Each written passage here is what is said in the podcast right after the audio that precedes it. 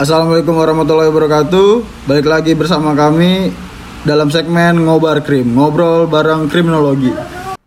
Assalamualaikum warahmatullahi wabarakatuh. Shalom swastiastu, nama budaya, salam kebajikan. Halo guys, jadi kelompok kita ini pengen ngebahas tentang kekerasan seksual, kejahatan seksual. Nah sebelum masuk ke kasus, aku mau ngasih tau dulu nih apa sih itu kejahatan kekerasan? Kejahatan kekerasan merupakan salah satu bentuk kejahatan dalam masyarakat yang perkembangannya semakin beragam, baik motif, sifat, bentuk, intensitas, maupun modus operasinya. Sebagai suatu kenyataan sosial masalah kriminalitas, ini tidak dapat dihindari dan memang selalu ada, sehingga menimbulkan keresahan karena kriminalitas dianggap sebagai suatu gangguan terhadap kesejahteraan masyarakat serta lingkungannya. Kekerasan, pelecehan, dan eksploitasi seksual merupakan salah satu bentuk kejahatan kekerasan, bukan hanya menimpa perempuan dewasa, namun juga perempuan-perempuan di bawah umur atau anak-anak. Kejahatan kekerasan seksual ini juga tidak hanya berlangsung di lingkungan perkantoran atau tempat-tempat tertutup, tapi juga ada tempat-tempat terbuka, tempat-tempat tertentu seperti tempat karaoke itu juga bisa yang memberikan peluang manusia berlainan jenis dapat saling berkomunikasi, namun juga dapat terjadi di lingkungan keluarga. Sedangkan kejahatan itu sendiri adalah perbuatan yang abnormal atau dapat terjadi karena faktor psikopatologi. Apa sih itu psikopatologi? Psikopatologi adalah perilaku kejahatan pada penderita sakit jiwa atau kelainan kejiwaan karena faktor rendahnya kondisi IQ-nya dan sebagainya. Sebenarnya itu uh, psikopatologik itu merupakan uh, faktor yang lebih sering dialami gitu sama orang-orang yang sering melakukan kejahatan. Pemerkosaan itu merupakan kejahatan kekerasan yang berkaitan dengan kesusilaan. Berbagai macam faktor penyebab terjadinya kejahatan didukung oleh situasi dan kondisi lingkungan serta posisi korban berada yang dapat memicu niat pelaku melakukan kejahatan seksual, tidak jarang pula kejahatan tersebut dipengaruhi oleh faktor memanfaatkan hubungan antara pelaku dan korban, seperti hubungan darah, saudara, dan kerabat yang lainnya. Kejahatan per pemerkosaan juga tidak terlepas dari faktor keadaan kejiwaan. Seorang tidak hanya dipengaruhi oleh lingkungannya, tetapi juga pengalaman masa lalu, seperti hal yang merasa sakit hati, depresi karena pernah mengalami suatu kejadian secara langsung maupun tidak langsung. Nah, kejahatan kekerasan seksual itu membuat inisiatif membuat pelaku berinisiatif untuk melampiaskannya kepada seseorang. Selain itu juga ada pula faktor pemicu timbulnya pemerkosaan yang dirangsang oleh pengaruh lingkungan di sekitar pelaku, seperti halnya setelah melihat atau menyaksikan hal yang berkaitan dengan pornografi, pornografi dan timbulnya hasrat seksual pelaku. Oke, penanggulangan kejahatan mencangkup tindakan perspektif perspektif dan represif terhadap kejahatan. Tindakan pencegahan atau perspektif yaitu usaha yang menunjukkan pembinaan, pendidikan, dan penyadaran terhadap masyarakat umum sebelum terjadi gejolak perbuatan kejahatan. Sedangkan tindakan represif yaitu usaha yang menunjukkan usaha pemberantasan terhadap kejahatan pendidikan hukum itu mengandung aspek perspektif dan represif, di mana bagi anggota masyarakat yang belum pernah berbuat kejahatan, perkosaan adalah dikendalikan dan dididik agar tidak terjerumus dalam perbuat, perbuatan jahat tersebut yang merugikan diri dan orang lain. Sedangkan secara represif adalah mendidik pelaku kejahatan tersebut agar tidak mengulangi kejahatan yang sudah pernah dilakukannya terjadi kasus pemerkosaan di Indonesia yang cenderung mengalami peningkatan diharapkan agar pemerintah Indonesia memperbaharui produk perundang-undangan mengenai kejahatan seksual, khususnya pemerkosaan itu dengan memperhatikan dan mengoptimalkan sanksi pidana yang bersifat lebih memberatkan agar timbul efek jerak. Di samping itu, masyarakat diharapkan lebih meningkatkan kewaspadaan terhadap perkembangan zaman dan teknologi Selain itu, pendidikan moral dan agama tetap menjadi prioritas. Hal ini pun tidak hanya menimpa wanita yang walaupun sering dijadikan sorotan mata utama, namun laki-laki pun dapat tertimpa kejahatan seperti ini pula, karena kita tidak akan pernah tahu seberapa dalam hawa nafsu setiap insan yang berbeda perilaku, tindakan, maupun sikap. untuk pelaku.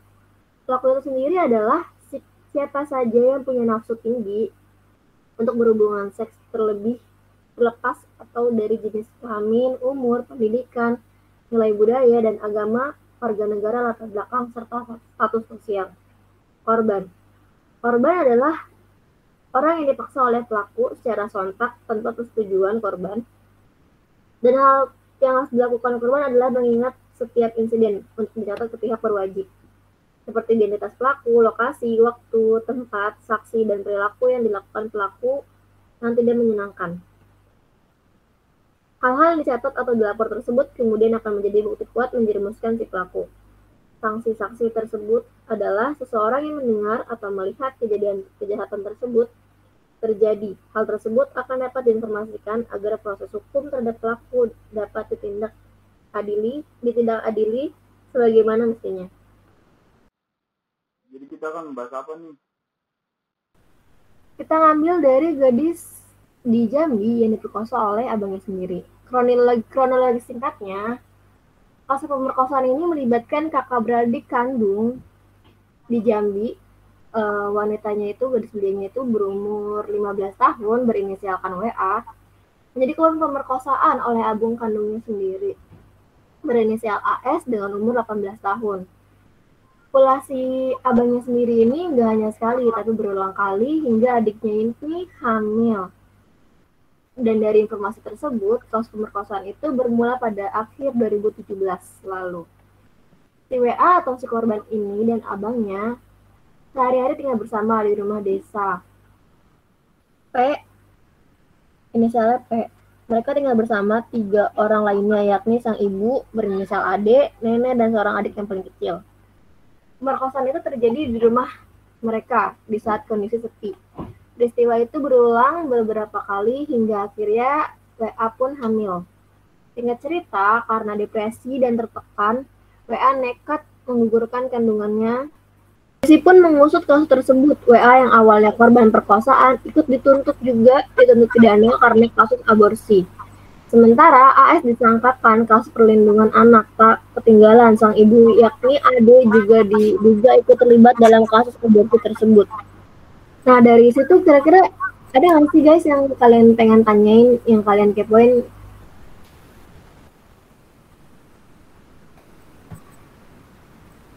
Apa di situ tuh si korbannya nggak ngelaporin ke orang tuanya atau diancam gitu buat gak ngelaporin?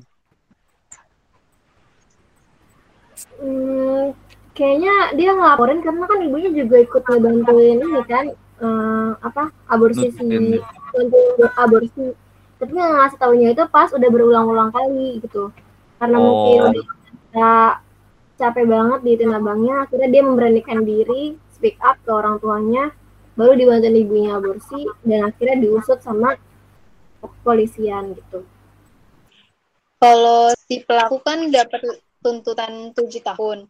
Nah, menurut majelis hakim dituntutan dituntutan tuh menjadi dua tahun. Kenapa sih bisa dikurang? Padahal uh, itu kan uh, kejahatan yang sangat merugikan perempuannya, korbannya. Iya benar banget. Dikurangi karena dia tuh baru berumur 17 tahun ya kan di bawah umur ya. Sedangkan kalau udah menjalani hukuman penjara itu seharusnya itu sudah berumur 18 tahun ke atas. Jadi dari tujuh tahun jadi dua tahun aja. Kok bisa ya pelaku melakukan itu ya? Secara hmm? kan dia masih satu kandungan. Tapi kenapa ya? Kok bisa sih melakukan itu sih? Bisa karena yang tadi kayak Soraya bilang ada kesempatan desa sepi dan juga awalnya tuh karena dia apa sih kebiasaan nonton film-film porno. Video porno ya Iya benar. Hmm. Iya sih. Jadi Tapi kok lebih masyarakat... banyak itu ya kesempatan buat melakukannya karena kayak rumahnya sering kosong kan? Iya sering kosong harusnya juga nggak sekosong Or itu kan apalagi iya. neneknya. Orang tuanya harusnya kayak lebih ngawasin anak-anaknya kan? Mungkin gini sih ibunya kan mereka kan cuma berlima kan nggak ada bapaknya mungkin karena ibunya kerja jadi dia cuma di rumah sama abangnya sama adiknya sama neneknya tapi neneknya lagi mungkin main ke tetangga gitu lagi bergosip atau apa. Kan pemerkosaan itu dilakukan berulang kali ya? Iya. Nah pada saat dilakukan pemerkosaan itu korban melawan atau tidak sih? Karena berulang kali sampai hamil itu kan bukan waktu yang sebentar ya masih waktu yang lama kan. Kira-kira korban melakukan perlawanan atau tidak? Melakukan perlawanan pasti iya dong ya nggak mungkin lo kayak mau aja digituin kecuali lo minta. Tapi Oh. dianya takut kan karena sama abang sama abangnya gitu kan. Kalau dia ngerasa enak nggak mungkin dong dia ngelaporin ya kan? Pasti Iya bakal dia pasti ngelawan. Cuman dia nyampe berkali-kali itu takutan akhirnya dia memberanikan diri di akhir itu bilang ke ibunya dan dibantuin untuk aborsi kayak gitu Hmm. Iya. Kan dalam banyak kasus juga kan pemerkosaan itu terjadi karena faktor pemaksaan. Dan juga itu biasanya ada faktor ketakutan ya. Bener sebenarnya dia takut ya. Bener, apalagi perempuan tuh pasti lebih ini sih rasa takutnya Iya. lebih beda. Kalau laki mungkin agak lebih berani gitu untuk ngelakuin hal hal seperti itu kayak gitu. Apalagi nafsunya tuh juga laki-laki kan yang lebih besar kayak gitu sih. Eh, kenapa eh, apa si korban ini ngaborsi? Padahal kalau misalkan dia nggak ngaborsi bayinya, Gini aja ya, kita sebagai perempuan kita hanya udah depresi, psikis kita juga udah rusak, mental breakdown, terus juga kalau misalnya nih dia kan masih menerima bertahun ya si korban. Dia melahirkan itu juga bakal menghilangkan nyawanya dia sendiri. Kan semua ma- semua masyarakat di Indonesia ini pasti punya hak hidup kan diatur di begitupun juga dengan si sebenarnya si bayinya itu juga udah punya hak hidup yang makanya pengadilan di Muara Jambi itu kayak lepas tangan ke si korban biarin aja deh dia di di penjara gitu. Cuman dari penggiat HAM-nya sendiri ini melihat si apa si korbannya ini juga punya nyawa gitu. Kalau dia melahirkan di umur segitu, yang ada nyawanya dia juga bisa melayang. Terus juga apa sih kondisi rahimnya jadi gimana ya? Karena kan masih muda gitu kondisi rahimnya. Oh iya Irki, gue mau nanya sih kalau menurut lo nih dari sudut pandang laki-laki, menurut lo gimana sih? Dari sudut pandang kriminologi juga menurut lo tindakan penanggulangan hal seperti ini yang baik itu gimana sih? Yang tepat sasaran yang strategis yang sekiranya ya mereka nggak bakalan berani untuk memperkosa orang kayak gitu gitu kan. Apalagi dengan keluarganya sendiri gitu gimana sih kira-kira eh, penanggulangannya yang tepat? Oh, jadi penanggulangan yang tepat menurut gue sih ya pertama eh, harus menanamkan moral kali ya kepada anak-anak atau kepada semua kalangan agar tidak terjadi lagi kasus pemerkosaan terhadap anak maupun yang lainnya. Terus yang kedua itu dari mungkin pengawasan orang tua ya. Pengawasan orang tua. Mungkin orang tua harus lebih aware atau memonitoring terhadap anaknya. juga harusnya ada monitoring dari orang tua kayak gitu kan Iya, Iya biar kejadian-kejadian itu nggak bakalan terulang lagi gitu. Walaupun Oh. kita percaya anak kita nggak bakal ngelakuin, nggak ada yang tahu kok dia nafsu. iya benar. Dia, kalau dia sering ngeliat-liat video kayak gitu, gitu kan. Makanya sekarang anak-anak zaman sekarang akses-akses YouTube juga kayaknya mendingan di YouTube kan jangan di ini. Terus juga menurut gue kesalahannya itu di pemerintah itu nggak nerapin untuk pembelian handphone juga sih. Menurut gue Iya kan betul, itu berma- bermasalah harusnya betul betul. handphone itu untuk anak kalau udah umur 10 tahun baru boleh ya kan. Oh, Sedangkan harusnya itu tanpa tanpa nanya umur udah boleh lu beli yang penting perusahaan lo laku gitu harusnya dibatasin sih dari pemerintah sendiri jadi Benar. biar karena anak itu walaupun kita misalnya downloading tiket atau gimana pasti dia juga akan akses yang akses yang lain kan Hmm. Dan juga gitu anak kan rasa ingin tahunya masih besar ya, rasa ingin coba-cobanya tuh masih besar. ya bener banget. Jadi perlu juga sih pembahasan eh pembatasan itu.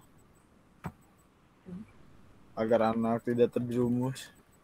Pembatasan skala besar sih. Karena kan untuk generasi penerus bangsa juga kan kalau misalnya mereka mereka ini udah seperti jatuhnya mereka tuh udah ibu-ibu lah maksudnya.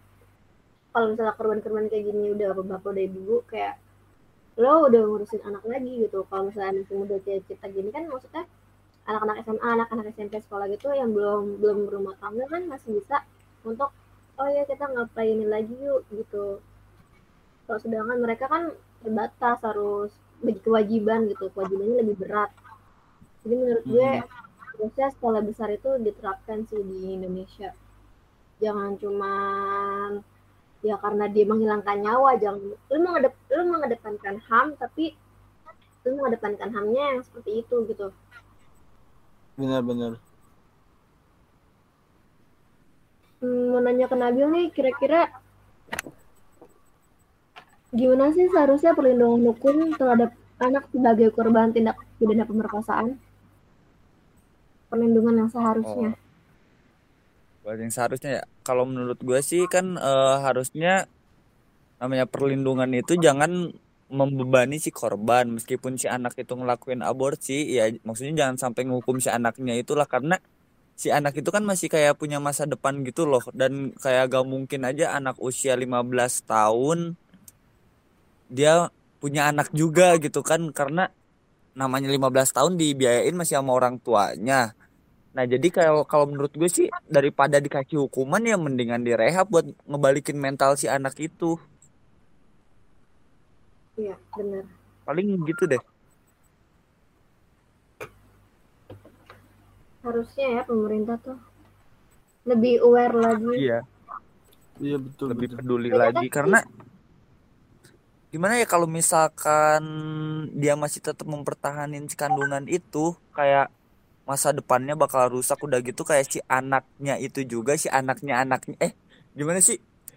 Si anak yang dilahirinnya itu kayak bakal jadi apa gitu loh kayak kurang iyalah kayak kurang gitulah karena pengalaman anak 15 tahun buat ngurusin anak lagi gimana sih?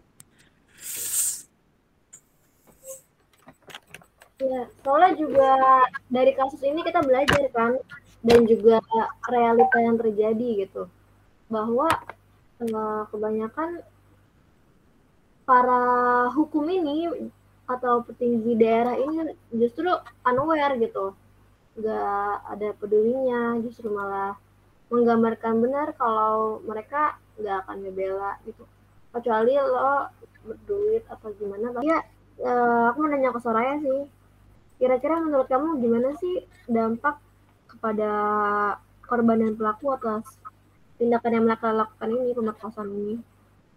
Kalau menurut aku dampaknya tuh buat pelaku pasti kena bullying dari teman sebayanya kan. Karena kok umur masih muda udah ngamilin, apalagi kan yang dihamilin tuh adiknya, adik kandungnya sendiri. Kalau misalkan dampak untuk si korbannya karena pelakunya adalah kakaknya sendiri, pasti mental. Kalau misalkan dia adiknya di rumah gitu pasti keinget terus. Apalagi kan kejadiannya di rumah. Kepikiran terus pasti sih. Terus bisa juga dibully sama teman-temannya pokoknya mental mentalnya pasti ngedown. Jadi aku mau nanya Zakia nih, kira-kira menurut kamu stigma sama diskriminan dari masyarakat itu harusnya gimana sih biar mereka tuh nggak melakukan hal seperti itu gitu? Stigma seperti itu aja tanpa mengetahui apa sebenarnya terjadi kayak gitu. Seharusnya sih eh, perlunya diedukasi ke masyarakat ya. Eh, penting banget tuh karena sering kali masyarakat malah victim blaming dan melakukan bullying terhadap korban.